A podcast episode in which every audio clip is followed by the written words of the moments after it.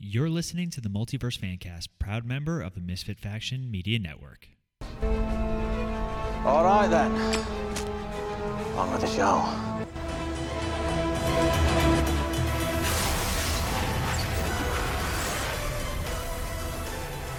Hello, everyone, and welcome back to the Multiverse Fancast. If you guys are listening to us on the go, you can find us on Podbean, Apple Podcast, Stitcher, Spotify, iHeartRadio, basically anywhere you guys get your podcast. You can also find more of our content on our web- website, themisfitfaction.com.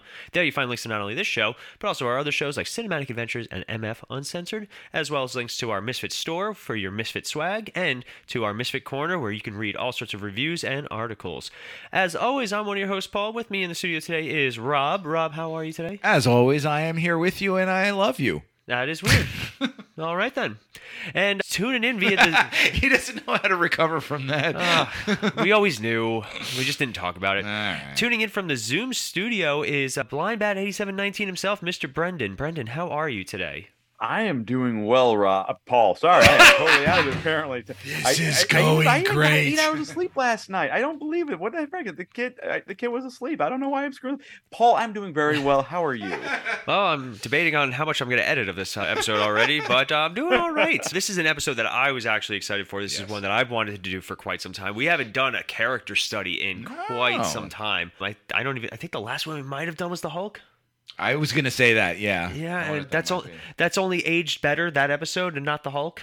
Unfortunately.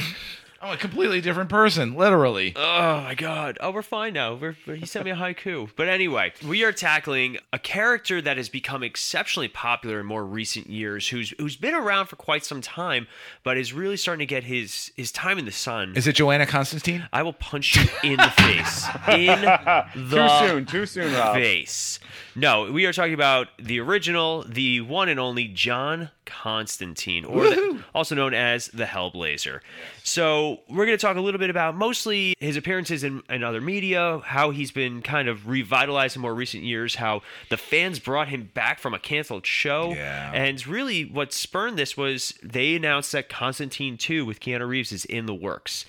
Yeah. And I think that's kind of what's the pushing the impetus for this show too and everything. Yeah, and you know what? We just did our Sandman episode where Johanna Constantine or Constantine Constantine. is was a character that was in only the one episode, and they they show the the Constantine backstory, the New Haven, and all that Yeah. stuff. So we'll talk a little bit about that, and uh, kind of get thoughts from everybody. Sweet. All right, so initial thoughts on John Constantine Rob. He is someone that I think four years ago, maybe five years ago, I no, probably four years ago, I knew nothing about. Mm-hmm. I knew he had a canceled television show. It was, I know, a Keanu Reeves movie where I felt like that was the definitive Constantine because I didn't know anything about him. And then I, I read some of the Swamp Thing stuff where he was introduced. I read some of his Hellblazer stuff, and I realized just kind of how cool he is. Uh, that he, one of my students described it because I actually spent. You'll be pleased to hear this. We spent a class period studying John Constantine. I love it. And they didn't know too much about him. And one of them described John Constantine as sort of DC's answer to Doctor Strange. Which that's fair. That's, That's a very fair assessment. Yeah, I mean he is he is a bit more evilish in terms of dealing with demons and everything, but he do, is sort of like the magic person of the DC universe that can do spells and stuff like that. So I really appreciated that person's. I think that was Roberto. That that person's take on John Constantine. He is interesting. I I'm a sucker for the anti-hero the sort of like all right and this is going all the way back to like philip marlowe uh, and dashiell hammett you know from back in the 30s and, and humphrey bogart's you know dilapidated detective where you know he's a drunkard he is not good at his job he uh, he's a the detective who with, with the dame that walks in and tries to solve the crime but he's like a his personal life is a mess and everything and, and i love that about constantine that he is he's a tortured soul but he's interesting to watch and he's clearly very talented so i, I i'm a big fan Brendan, thoughts on initial thoughts on John Constantine?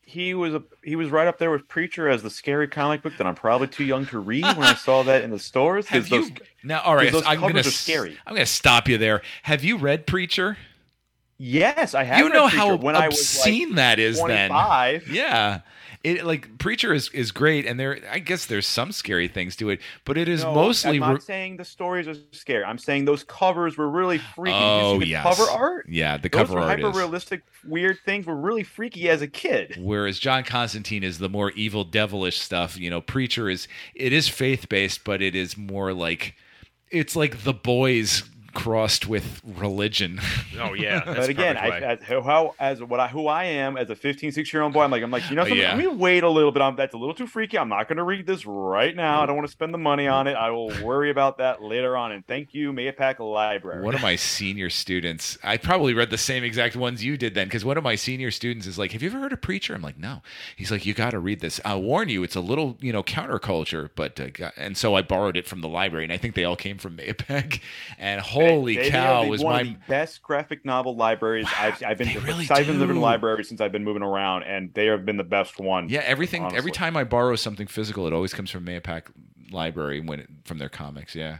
But yeah, so outside of that, uh, that besides the, the scariness bit, I did see the movie back when it first came out, and I think, and I've seen a few things Yeah. since then, but I think the character's kind of cool. I think the whole Matt, like he makes you like that lore of like what, what secret knowledge does he have? I want to know what that secret knowledge is, despite what the clearly what the costs are to using all that magic. And I think he he's very much a case of somebody who's eh, trying to do a good thing Mhm. and but also very much tries to tell people that there's a cost to magic after having making one big mistake has learned there's a big cost to magic and i think that's a great take with his version or the dc's version or more like his version of magic in the dc universe I I have to have a question to ask Paul. Yes. Have we ever gotten a John Constantine origin story? Like w- Like you know, as a kid, he did Oh yeah, yeah, yeah. We have. Oh yeah, John Constantine has a terrible childhood. Okay, because I don't. I, I will say we haven't like I there's there hasn't been from what I've seen like a John. you know, oh, like- you're talking about in Medium. yeah yeah They really the the most you get from John's child like his origin is the stuff that happens in in Newcastle. okay. So let's let, Because I think I always appreciated that that John Constantine always came kind of fully formed, and he you know we don't have like you know the Iron Man or origin story and the the Thor origin story and the Doctor you know like he's always he just was. yeah. It wasn't until like so he started off as a supporting character in Swamp Thing before getting in 1985 ish. So is, is he a creation of Alan Moore? Yes. Oh, wow. And there, there's a story there too. Apparently, this is a fun fact from the fanny pack. Oh yeah, I'll shove it Alan in there. Moore claims that he has met the real life John Constantine on two separate occasions. i've heard that He, one was, I think, one was at like a conve- not a convention, but in a public place, and then there was one where he claims that John Constantine sat down next to him in a bar. See, I would believe the he met the real Papa in Midnight because that there's there's lots of people like that. Really, he he's talking about Alan Moore claims to have met this creation on two occasions, and he told this to, in an interview to Wizard Magazine in 1993. Um, this was after the introduced. He was sitting in a sandwich bar in Westminster in London, and all of a sudden he looks up and he saw, and down the stairs comes John Constantine wearing the the trench coat, haircut, and yeah, he looked uh, just like Sting, which is who uh, John Constantine Yeah. was based off of. Then he had claims he had a second meeting, and this was illustrated in 2001 Snakes and Ladders. And years later, in another place, he steps out of the dark and speaks to me. He whispers, "I'll tell you the ultimate secret of magic. Any see you next Tuesday can do it." I don't want to say the actual word, yeah. but yeah. So Alan Moore's claimed that he has met John Constantine in real life Okay. on two All right. separate That is occasions. awesome So I, am not going to put it past him. All right. really though the biggest things that we learn about john constantine is he in his youth his whole family was connected to magic always mm-hmm. and his mother died giving birth to him so his father was exceptionally abusive called him killer that was his mm-hmm. nickname for him mm. such fraternal love but so john developed a very strong addiction and affinity to magic very young Okay. and he was in a band called mucus membrane oh. Yum. yeah that was the name of his band That's so London. it's it's so London. It was a London punk band. Yeah. Yeah. So one of the first acts of magic that he ever did was to hide all of his childhood innocence and vulnerability into a box to rid himself of it. Okay. That's how like how much he hated his life. But yeah, he became involved in the occult and he would travel around the world and he he became friends with characters like Zatanna he has a long history with. We had Chas who was played by Shia LaBeouf in the movie. Yeah, one of the best scenes is watching him get his like neck shattered. See, this is Kaz this is, bef- the uh, the taxi driver, right? Right. yeah. This is before Shia LaBeouf really became annoying. Yeah, this is like right when. Yeah, I, I could. He was tolerable at this point. Yes. So he ends up trying to help in most most iterations of the character, he tries to help defeat a demon. Right. And in his pride and hubris decides I'm just going to summon a more powerful demon Okay. to do my bidding and beat this other demon. Sometimes it's a it's an exorcism gone wrong where he summons like a demon to take the other demon away, but it always involves his closest friends and unfortunately a young girl named Astra. And in the process, everybody gets mass- massacred and Astra gets taken to hell. And I hmm. believe the demon is Nergal is the name of the demon. And the, that's one of the best things about the show. The show starts off there. Like John The, the NBC show. the NBC Right. show. So let's start. Uh, do we want to start with Oh, the movie or with the show? With, You're the host. I don't know. Uh, Let's do the movie first because the movie doesn't talk a lot about John Constantine. Like they do a little bit, but it's very different. Yeah, they in the movie they the reason he's going to hell is because he committed suicide at one point, but then came back. Yes. So John Constantine in that they they play around with angels and demons very differently Yeah. in that movie, where Yeah. they're they're actually called half breeds. Yes. full blooded demons and angels cannot actually go onto earth. So they have like these emissaries that you know the, the half angels wear have wings that people can see. And then mm-hmm. the demons are all corrupted face wise and constantine is able to see through the veil. Mm-hmm. Like he sees all these creatures as they are. And as a, as a child it's terrifying. And what he says something he's like people tell you you're crazy enough you start to believe them. Yeah. So like they do shots of him getting electroshock and and trying to figure out what's going on. And eventually when he was about 15 or 16 he kills himself. Or he tries to and he's actually brought back to life by the and it- paramedics. and it's a very Catholic sensibility of uh, belief where when you commit suicide, that's it. You're damned. it's the ultimate mortal sin. yeah. Yeah. So And I should say, oh, well, I have to honor my mother. It's also so an orthodoxy kind of belief Right. too. Now, the Keanu Reeves movie took a lot of liberties with the character. So, in the comics, John Constantine has a very distinct look, he has a very distinct style, and he is one of the most powerful sorcerers in the DC universe. And that that's a big pantheon nowadays. You have characters like Dr. Fate, Zatanna mm-hmm. Satara, like you have some very powerful magic users, but John Constantine has always been considered one of, if not the most powerful. He's worn the, fel- the helmet of fate. He's not somebody that people trifle with. Even he's even been able to pull the wool over Batman and Superman's eyes, which is like, ca- can you say you tricked Batman? Like, Ooh. yeah. So, but he's also unique in that he does not like to use magic. He actually relies on his cunning and his charm and his wit and all these other things before. Magic is always the last resort for him, which I find interesting. Yeah, I, I do like the scenes when Keanu is like, I hate this part. And it's right when he's about to do magic or something. it like that. always looks like it's very uncomfortable. Yeah, or painful or, or something or awkward. Oh yeah.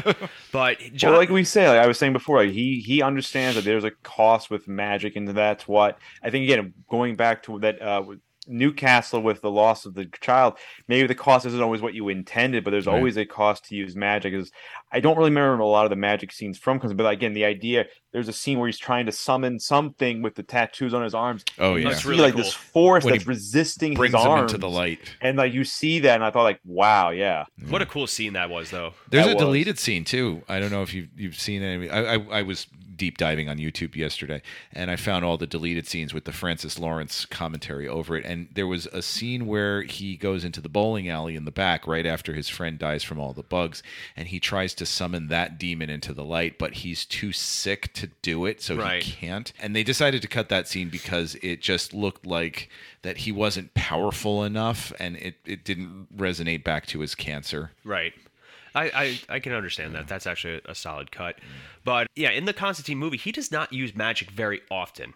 It- he uses, He it uses, in a he uses handful of scenes. magical element. He uses magical props. magical artifacts. Yes, like he, Okay. he has the shroud of Moses that he lights to scare off all the demons. and he actually like has to put it out Yeah. afterwards. He's like, oh my god, He's got that little like boxed insect or something. that's that makes a noise. Yeah. You know, Beeman. He his friend Beeman, Beeman. brings him brings him all the stuff. The dragon's breath. the and all that dragon's stuff. Breath. Doesn't So- he have a special crossbow as well of holy arrows or something? He, it's It's a, I- like a shotgun, but it looks like a cross. So I Oh, I, that's what it is. I rewatched the movie yesterday. I said this on the other podcast, and I still don't understand what exactly that gun is. I like what Shia LaBeouf's character is making those bullets, and I don't know why. They're holy bullets. They're holy, but what makes them holy? they made prayer? holes in demons. I see that. well, I liked how they do. They, they make it seem like they have to do the holy water first because otherwise the bullets won't even do anything. Right. They they don't make it very clear how to kill demons in this. I do love that one of my favorite scenes though is when he's trying to convince the demon that he's actually gonna fix his soul and send him to heaven. oh yeah, yeah, yeah. That's what's his name from the band. Balthazar. Balthazar is the demon. Damn it! I'll look. He's gonna drive you crazy. Yeah, But sings Glycerine. What's the band that sings Glycerine? I have no idea. Oh, oh, frick, Glycerine. Great. This is great podcast material we got here. I'm not cutting any of this out. I'm leaving it in forever. but I'll keep talking in the meantime. But this movie did a lot of things right. Like I loved Papa Midnight, who is D- D- I'll- do you want me to say his name? yeah. J- Djimon Hounsou. Yes. One of his first comic book roles, and not certainly not his last. Oh, holy cow! But and also, like you said, I liked Shia LaBeouf. I didn't have a problem with this. ca- Excuse me. So, Rob, the band you're looking for is Bush. Thank you, Bush. Yes, the lead singer of Bush. He plays Balthazar in this. he's so swarmy. He's great. Like, love who it. knew that he he had that kind of acting in him? We also have our first appearance of the DC version of Lucifer. Gavin mm-hmm. Rossdale. That's right. He Yeah, stole the Lucifer. scene in that bit. That was a, he was. Oh, that's a great scene. The, the Uh, one of the music best lines that. he had, and there was like John's trying to smoke a cigarette, but he can't because his wrists are kind of cut, so he's having the devil help. Oh like, yeah. Do you mind if I smoke? He's like, no, I have stock. Oh, it's, it's such a great line. That whole scene is fantastic because uh, there's the shot of. So basically, they established in continuity in this movie is that when you die, time stops. Yeah. So two, he even says like two minutes in hell was all I a was like lifetime was a for me. lifetime. So as he he, you know, spoilers for Constantine. I guess he's trying to 2005. trying to summon Lucifer to stop the his son, and he cuts his wrists, like Brendan mentioned, and the music is swelling, and like Gabriel's in the other room ready to like kill Rachel Weisz because she's not coming back for the Mummy Three, and the music is just fantastic, and the the watch is progressively ticking slower and slower as the blood's going down, and then. Lucifer drops down, which was I thought a very unique creative yeah. choice. Yeah, I know they call, debated yeah. about how exactly Lucifer should look, and they ended up going with the all white sort. Because I, I read this that they originally wanted Lucifer to be bare chested, bikerish with a stud collar. Of course. Why not? I th- I think they made the right choice. Yeah. and I think it was a really cool and like j- it showed how powerful he really was when he like he blasts off Gabriel's wings. That that was a scene that I didn't really understand at first. Like when Gabriel goes to punch him and then just stops. And Goes uh, to punch. Lucifer. Oh, right, right, right. And you're like, Oh yeah, and then he's like, it looks like someone doesn't. Oh, because I, it took me a minute to figure this Yeah. out too. Yeah, I get the confusion. So Gabriel starts going with, "Oh, Lucifer, I'm here to help you," and then he like tries to switch it of like, "Oh, I'm gonna sm- smote you" or whatever. Look, God, look at what I'm doing. And then when he tries to punch, it doesn't happen, and he says, "Looks like someone doesn't have your back," because he was doing it. Gabriel was trying to do it with the blessing of God, but God just didn't come through for him. no, sucks. Mm. Did you know that there's an end credit scene to this movie? Yes, I never knew that until last night. There's an end, What? there's an end credit scene where uh, Constantine puts his lighter on Ch- coffin, or excuse me, Grave. head- headstone, Headstone. and he turns around. and There's Chas as an angel, Yeah. and he flies up into heaven. Oh, I nice. yeah, last night I like accidentally came across it. I'm like, how did I miss this all these years? You know what I, I thought it was the gum scene. That was it. You know, chewing the gum instead of smoking the cigarette. One thing in this movie that I I liked, but it was so anti Constantine, was how it looked like they were always going to make out him and Rachel Weisz, but then they just don't. Okay, I I read something about this actually that they unless this is where you were going No, and no, I'm no, stealing it from you that they didn't want to dr- put in that element into the thing because they they liked the character of Constantine being sort of a loner, and so they actually Rachel Weisz and Keanu Reeves made sure that they never kissed because they were afraid that the studio would take that footage and somehow incorporate it into the film in terms of a romantic angle. Right. There's actually, did you notice Michelle Monaghan? Yeah. Did you know? Do you know anything about her? She was a character from the comics that actually had a relationship with John Uh-huh. Constantine. I, for, I forget the name of the character. I, but I do too. Michelle Monaghan is she shows up at the very end. Holy water? Holy water, and that's her only line. She is an entirely cut plot line from the movie. She had a bunch of other scenes that yeah, apparently she, she in. has a scene where apparently she is his booty call, and they have a scene with John Constantine getting out of bed with her and getting dressed, and she's talking, and they felt that it made Constantine look less alone. Right. Like that it cuz he's a loner. He's he's I'm a loner, Dottie. I'm a rebel. And this one's empathize like it, it just softened him too much so they bit. cut him completely. So there are two defining characteristics of John Constantine in mm-hmm. the comics. One, he is a whore. John Constantine has slept with so many people and I'm, I'm glad you said people. because John Constantine is also a bisexual, He is gender fluid. which I find I find interesting because it was at a time where that was not popular. Like he Right. they announced that he was bisexual in like 93. Yeah. And you think about the early 90s and stuff like that, like it, it was unheard of almost. In the show with Matt Ryan, did they address that at all? Not in the season one Okay. of his actual show, but in Legends of Tomorrow they did. Yes. In Legends, he he doesn't he sleep with what's his name with the glasses?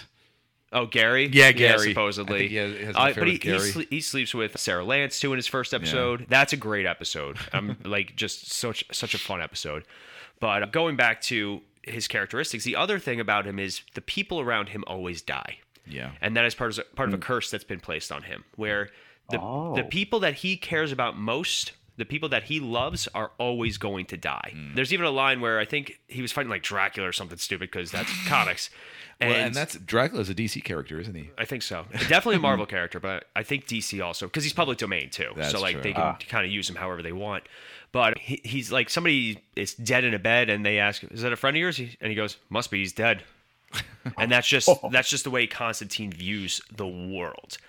So I know we're not talking about the actual movie, but just real quick, if Star City rating for the Constantine movie, we'll probably do a full episode yeah, when we yeah. get closer. But just just kind of Um, having j- just come fresh off that one, I would say three and a half stars. I'm with It you. is- you know what I love most about that film is the aesthetic. I love the color palette.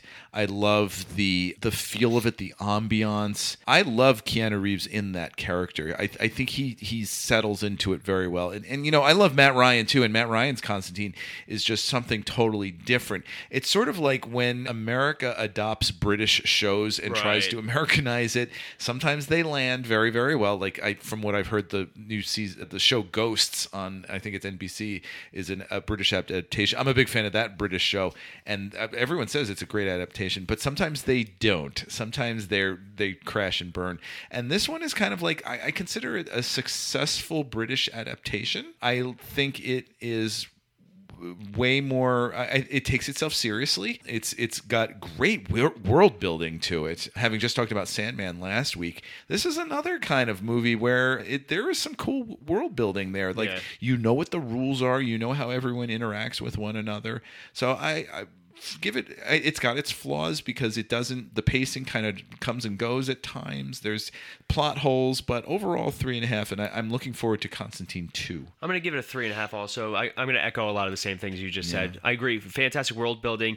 You you knew everything you needed to know about John Constantine. Right. You knew exactly where, and they didn't shy away from some of the darker stuff. Him having cancer, him chain smoking, him uh, suicide, trauma. Like they they don't shy away from it. And for a time where comic book movies were still finding their footing, it was ahead of its time in that So, regard. That was something that always bothered me about Legends of the Tomorrow is that every time he had a cigarette in his hand and he went to light up, something would I- interrupt so him. I will explain that. in- Go ahead. uh, we well, because we we don't to the show. we don't want the kids to think that smoking is cool. Uh, Now, actually, I'll give you the real reason. Oh, all right, first. Brendan's Star City rating. I would probably. I, I'm gonna go, go with you guys. Probably might more like a three though, just because Yeah. honestly I hadn't seen it since it first came out, and I wrote a review for it way back then. So Mm. uh, I just think again the movie was fine. I like the lore, like you guys said, Yeah. and I, I mean I do feel like what probably happened with it is that they made an action movie and they just kind of draped over some of the Constantine. Like here's the Constantine flavor for it, Mm. and that's kind of how they made movies a little bit back then with some when they licensed some properties. So that's what I kind of felt happened with the Constantine movie. And I think actually you kind of bring it up there a little bit. We shouldn't gloss over this. This movie was 2005. This is 3 years before Iron the, Man. the Iron Man, uh, you know, the whole Marvel universe. And actually, isn't this slight? I know it's before the Dark Knight. Isn't this before Batman Begins? 2005, so yeah, around the, s- definitely Uh, probably the same around time. the same time. Like so, this is like really the only successful franchises for superheroes that have been out have been es- essentially the Spider-Man trilogy, Sam Raimi's, and uh, the X-Men.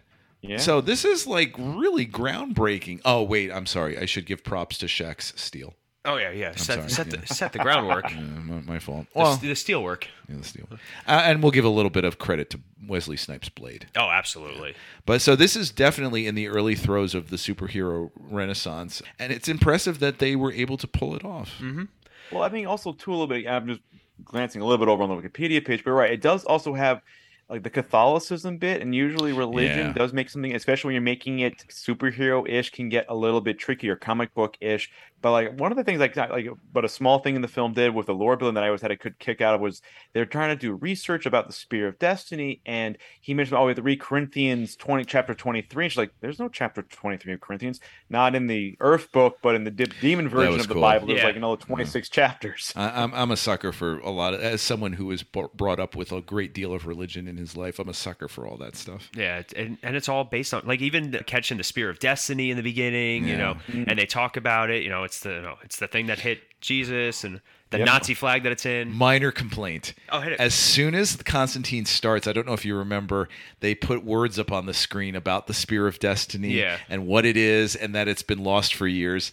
I hated that so much because it just smacked of some studio exec who said, They're not I don't enough." fully understand what the Spear of Destiny is. I think we need to put some some f- words at the." I hated Oh, that. absolutely.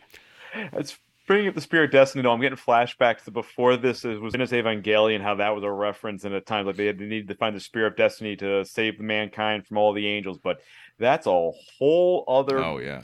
Episode of whatever of unboxing. So we're not going down that route. All right, so let's talk about arguably one of my, I'll say one of my favorite superhero shows, one of my favorite superhero portrayals, and one that after after cancellation found new life shockingly, and I, was, I remember being so excited about it at the time. And that is NBC's Constantine. Now, Constantine came out; it was one season that aired in 2015 or 2014 to 2015.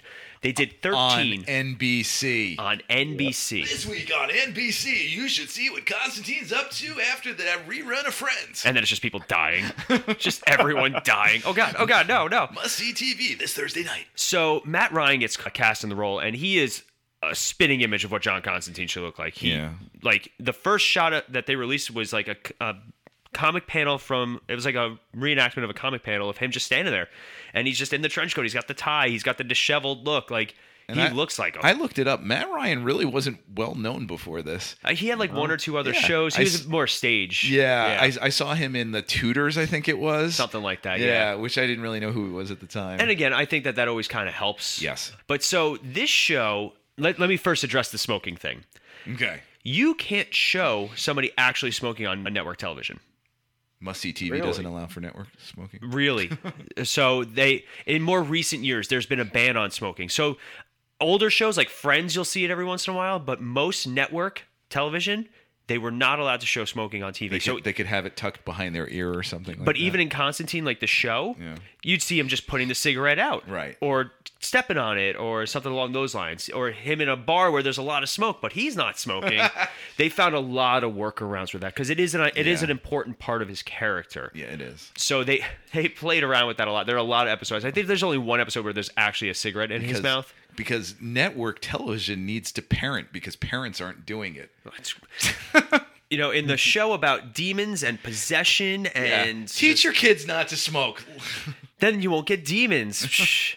But Don't leave it up to a studio exec. So the show starts off with Constantine in a mental asylum, in Ravenscar Asylum, and like you're like, what the hell's going on? And he's basically trying to uh, unlearn magic. Like he, he he's like, there's a great scene where, you know, the, the psychiatrist is, is like. You know these things aren't real, and he, he like slams the table. He's like, "That's what you keep telling me. Now make Yeah. me believe it." Right. Like he's doing voluntary like this is all voluntary. He's checked in there after the death of Astra. So the very first episode, a demon actually shows up, and now we've we've watched Supernatural. We've Yes. seen a lot of shows that involve demons and possession and stuff like that. Constantine did it very well, and basically Constantine gets ambushed by a demon in there, and in the most Constantine fashion. Walks up to the guy, sees he's possessed, and he goes, "Nope, uh, uh Nope. uh, uh," walks away, rolls his eyes, walks back into frame, and proceeds to uh, exercise the demon. It's very, it's very John Constantine. Yeah, I, I've seen like I haven't watched the whole run. I, I'd like to at some point. I've seen like two episodes, I think, of it, and it's It, I liked it. It seemed a little trapped by the because was it an, an hour show? Yeah, it was your typical hour. It seemed, and the fact that you said that, I, I kind of leads me to it. Yeah, it felt trapped by the typical trappings of a television network 42 minute show of like, you know, the studio exec saying, okay, this needs to happen by this mark. And when the commercial comes in, we need to have the character failing. Mm-hmm. Like, it, it felt a little like dictated by that.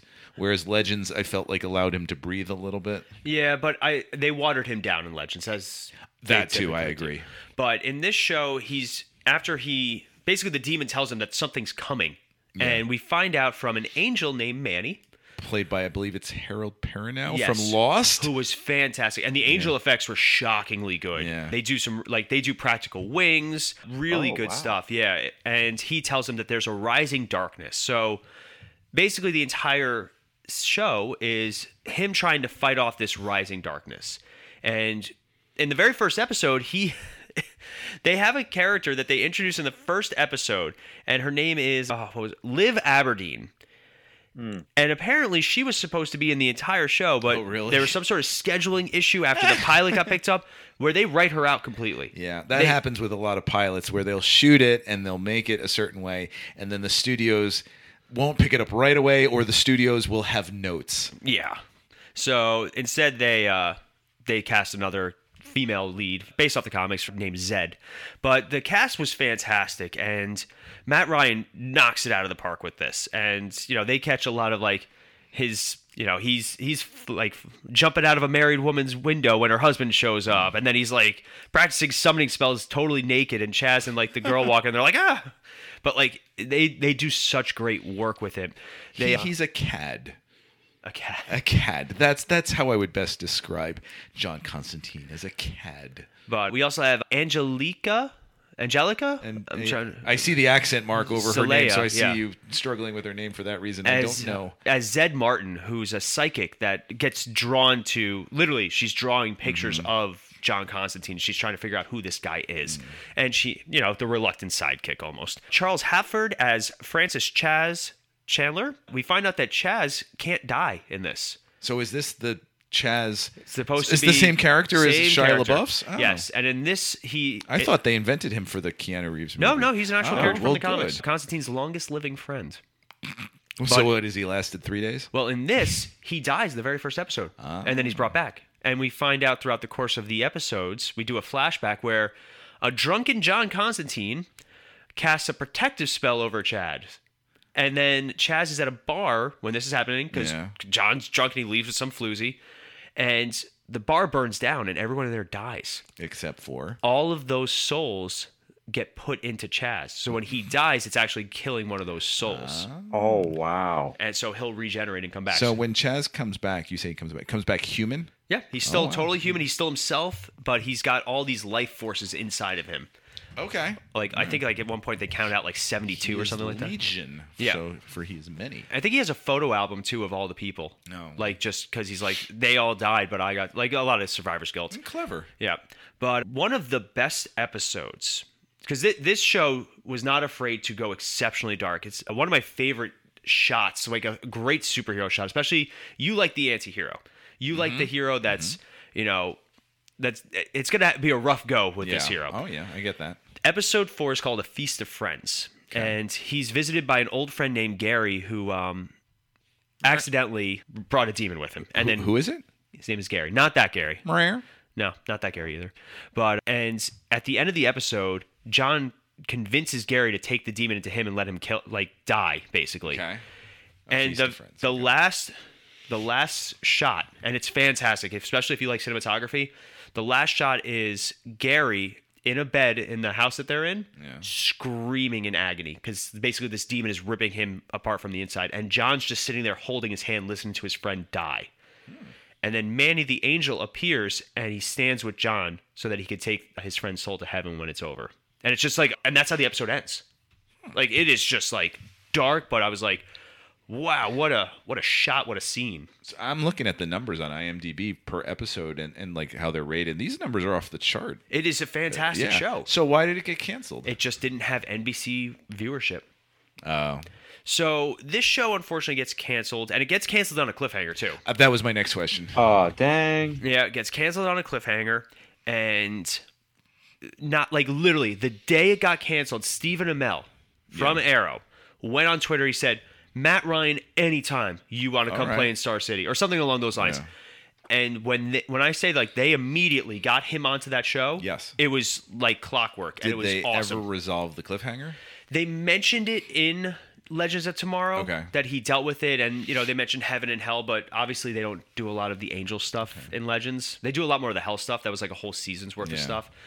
But it's the same. Supposedly it's the same John Constantine. It's the same, you know, Matt Ryan. Because apparently now Tyler Hoechlin's Superman is not the same Superman Oh, different from world? Yeah, Eh, Whatever. I, well, I, I said this on the Sandman thing that I think one of the strengths that DC ha- can work with right now is, you know, they tried to put together the DCEU. It failed horribly, miserably, awfully.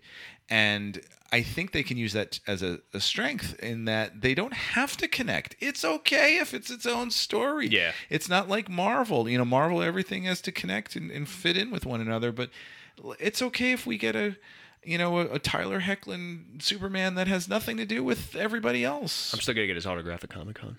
Is he going to be there? Go the for day it, You yeah. are. Yeah, I'm, I'm very excited. I want to get uh, a bunch of You're them. gonna do the Smallville reunion? I'm gonna try. It depends on the lines. Who's going with you, Mel? Yeah. Nice. Yeah. But so they bring him into the Arrowverse first on just Arrow, and he helps put Sara Sara Lance's soul back into her body. Mm-hmm. Because they use the Lazarus pit to bring her back, but it doesn't bring back her soul; it just reanimates her body. So they then bring him into an episode of Legends, and it's fantastic. I think that might have been my first introduction to John Constantine. On Arrow. On Arrow when Yeah. he brought him back. I, I don't think I really knew and like because I the Constantine movie I'm like oh it's it's like a Matrix movie like I didn't really see it as a superhero kind of thing. Supernatural Matrix. Yeah, it's Supernatural Matrix. He's he's dodging bullets. So I think that Arrow was the first time because we were when I will say that like when we we were I was always I, I always kind of liked the superhero stuff, but I wasn't really super into it. And then when Timmy was born, he loved, of course, superheroes. And the very first superhero show that he was super into was Arrow. Right. He watched everything. He wanted to be Arrow. Like he used to do all the training montages in the backyard on his playground and everything. And, you know- he dressed as Arrow for Halloween. Say what you will about Arrow, about where it went and and quality, like that's still it was still such a solid show, especially so- in the beginning. Awesome. The So first season was definitely really good. I, I got hooked watching it. Then I wanted to do a salmon ladder. I can't do that yet, but that was always something I wanted to do. I remember getting like one of the Wii games. Like, let's play the archery game. And I'm, like, I'm wearing my green hoodie, thinking I'm Arrow, gosh. Yeah. trying to play. I, this ha- I have my. Green Arrow cosplay. yeah, yeah, Yeah. Timmy got a real cosplay outfit for it, and he was like seven years old. He, he we paid all out for it, and he he went around and he loved it. Oh, yeah. But yeah, that was when our first saw John Constantine was when he came on to put Sara Lance's soul back. And it, I love it because not only does he hit on all the women there, Mm-hmm. but even like after he leaves, I think it was Thea who was like, "So he's yummy," because John Constantine has some sort of like a tr- just attraction to him that people are people are just drawn to him, men and women, which is hilarious, and I love it. But then they bring him back for Legends, and that's when they really started to to have him more involved. He became a series regular at one Yeah. point, but uh, they definitely watered him down a little, but Well, Legends is also really goofy. very good. Uh, it's kind of got like a Doctor Who vibe to it, which Yeah. I appreciate that. I we were into into it for quite a while. We we hung in there when it started getting into too much of the Beebo stuff and everything. We're like They were really "Ah." into Beebo. Yeah, we, we kind of tapped out a little bit and we never finished it. But we finished Arrow to the end and, and we loved all the Constantine stuff. But yeah, it was too much. Mm-hmm. But uh, and then uh, Brendan, I know you've watched the animated stuff. Yeah, I've been. I watched oh the Justice League Dark, which is the first time you see John Constantine, I believe, in the animated universe, and you have Matt Ryan again reprising his role. Right. And I, I think, and by this point, too, based on the, the TV show with Matt Ryan, as well as him on being on Arrowverse, he is he's the character for Yeah. he's the actor for that character. Like you think about with I'm gonna throw already forgot the Superman guy. Help me out with it. Tyler- Matt, Christopher Reeves Oh, with Christopher Superman Reeve, and yeah. one. He's or Christian Bale with his Batman. This is one of those people you just He's the associate with the character. So hearing his voice, because he has that snarkiness in it, and what was really cool again, you see him do all these little magical tricks. Probably a little more so in the in the animated story of the Justice League Dark, which was really well done. Nice little twist because I had seen clips on YouTube, and then like, watching the movie, like, oh, that was really clever. And but just seeing the whole aspect of this side of the DC universe, and then but the whole thing with with Constantine again, he like you've mentioned Paul before, like what you like in your magic is more of this visceralness to it, of like you have the incantations and you see they have these hand gestures and you're drawing out you know, what elaborate diagrams to exact extract magical power. Mhm. And Constantine does all that stuff. And I think too is he shows that he knows a thing or two, and that's the thing part you attract you to him. He apparently I was reading up has some sort of like luck power to him Oh, as yeah. well that happens to get him out of some things. But again, too, he also I think what was great in the movie is they established, you know, he has a history there. He has a history with Zatanna, which for me, I was pointing out to my wife, like it's funny. It must be awkward for her being on this mission because she's both with Constantine and Batman, who are two known exes. Imagine trying to do a job with two exes on your team. Ugh, But um, I got a question for you guys. Unless I'm cutting you off, go ahead. no, no, go right ahead. So let's let's role play this. So in eight ten months, first trailer for Constantine Two comes out. We get our first looks at what this is, and there's Keanu, bleach blonde, brown trench coat, scruff, and red tie. How do we feel? I would be okay if they forego the blonde hair Yeah. for Keanu Reeves because it would just look. I, I don't think it would look good. Okay. Matt Ryan dyed his hair. He's Right. he's a natural Yes. brunette, and he he went on a lot of record going like I hated having to dye my hair. But like when I met him, he had yeah. He I had saw the brown picture, hair. yeah, and with the uh, fedora. Yeah, still the coolest dude. Like seriously, like not even blowing smoke. He was just such a nice guy. And co- conventions can be weird when you're meeting the celebrities. Sometimes it feels very rushed. He was like, "Yo, like, how are you? Like, I'm thank you for coming in. What, what kind of faces do you want to do? What kind of pictures do you want?" like?" He was really chill with stuff, and like he gave Melanie a hard time. He's like, "Don't be so mean to him." Like, I will say that having only been to one other convention, or well, two, but one with celebrities, I've they, we've always been treated nicely Yeah. by them. They, but you hear horror stories sometimes, like about how some of these guys, like, or they're just so expensive. Yeah. Uh, apparently, or was it, We- was it, oh, Stallone, four hundred dollars when he was at New York Comic Con. Yeah. I remember that. I know in London we couldn't afford to go see Benedict Cumberbatch. Well, my- we saw uh, him from a distance and we waved. Marty McFly and Doc Brown are going to be at Comic Con, two hundred and fifty a piece. Ah. I bet. Yeah. Yeah, it's like I'm- crazy. I might actually pay that. I, we debated it, but like in all honesty, five hundred dollars for the set, no thanks. Yeah, I know. But so, um, Brendan, how would you feel if about Keanu if he came out looking like Matt Ryan? I actually would be upset. I'd rather they stick with the aesthetic Yeah. that they ha- they already established. That's my take, and I kind of hope with the movie if they. I'd rather they do almost kind of like a Top Gun Maverick idea, where instead of you know, it's like you have you have him age, have him just at least be older, and don't try to make this like a direct like, oh, this story is only two months after the first movie. Do something where he has some mileage on, maybe like a Logan mm-hmm. story, or surprise us all and let's go fan wishing and you know sneak Matt Ryan in there. Actually, why not do like an Earth two and an Earth five Yeah. sort of thing? I'd be okay with that I- actually. For me, if he can, if Keanu came out looking like that, I'd feel like he was Matt Ryan cosplaying. yeah. Yeah. Give, give him the trench coat and the tie, and I'm happy. In all honesty, like especially because I have made peace that that is a that is like an Earth Nine John Constantine. I would be okay with the trench coat and tie if, like, he halfway through the movie had some sort of reason why he needed to change outfits or something, and that's what he put on. Well, it's funny because in in the Constantine movie, he he wears a like a long coat and And you it's know, all a suit, black, and- but yeah. he, they never address it.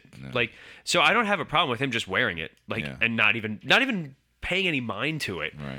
One thing I do want to see in this new Constantine movie is I want to hear him doing spells. Like Brendan was just saying, I'm a big fan.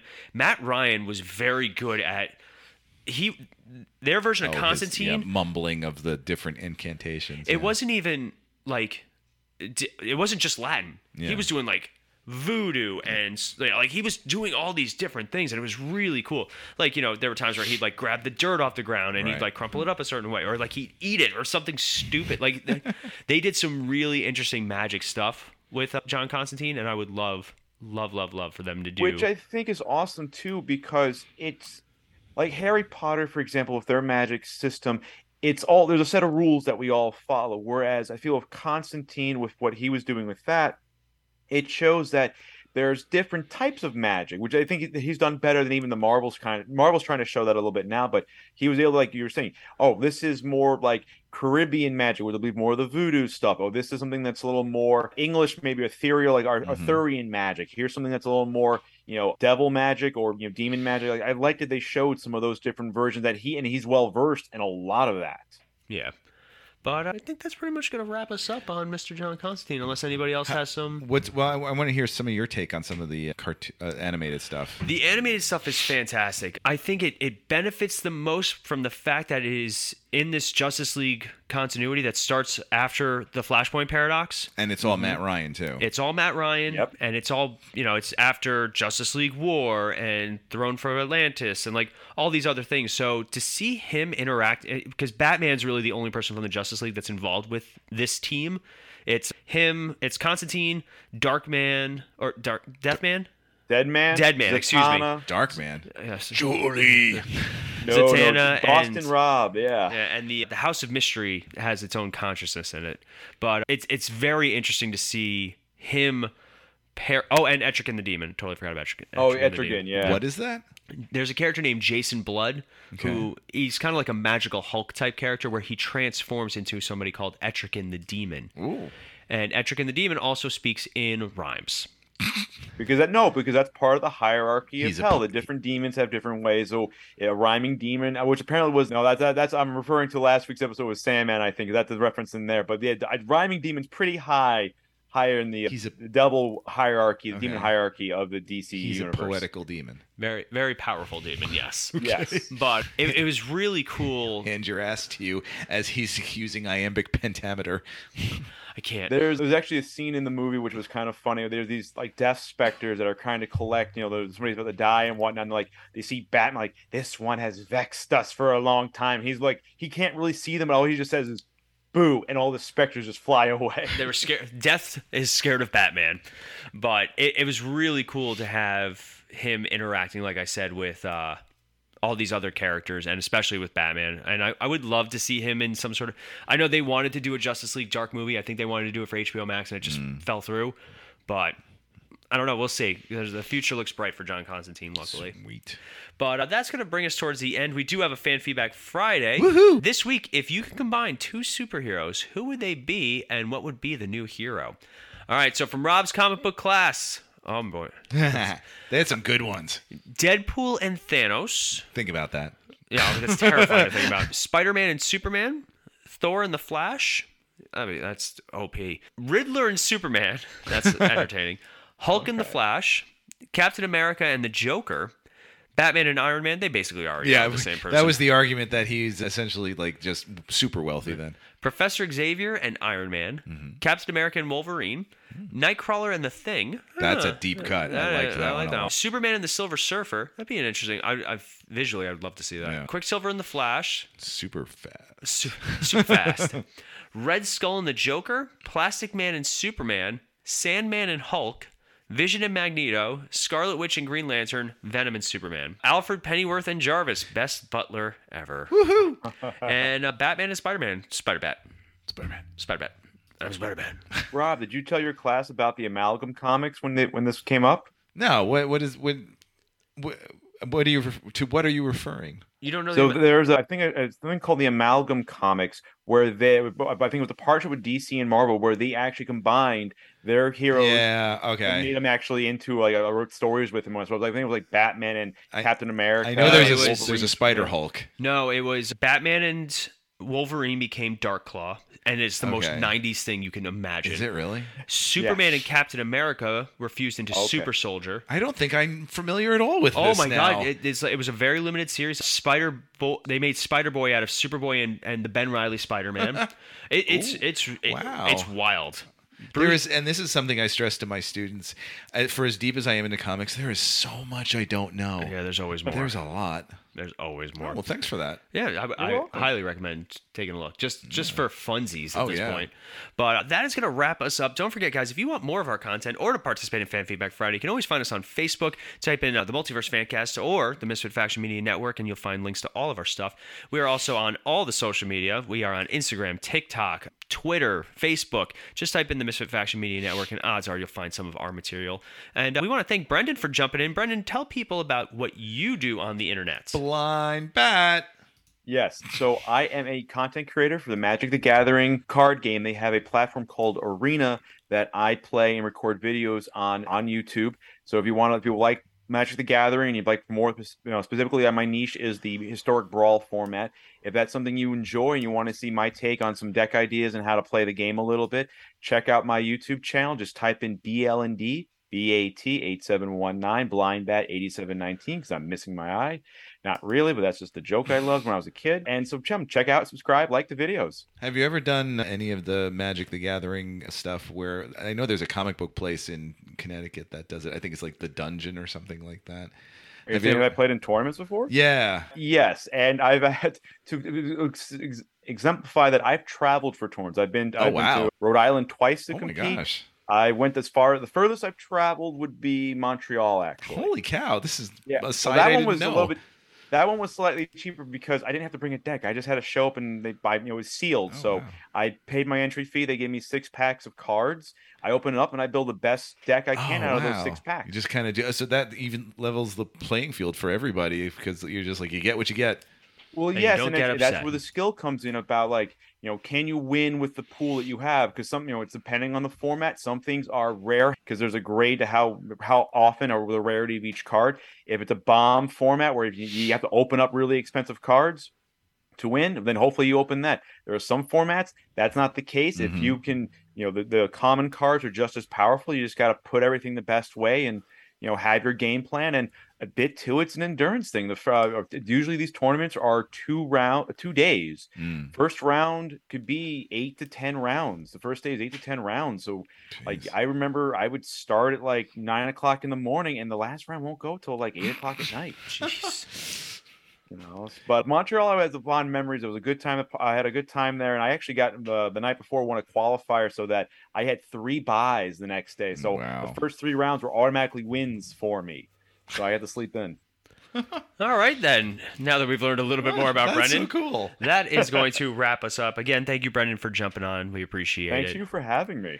And uh, yeah, I'm Paul, I'm Rob. And I'm Brendan. and we'll be back in a flash. Smorgasbord gloves.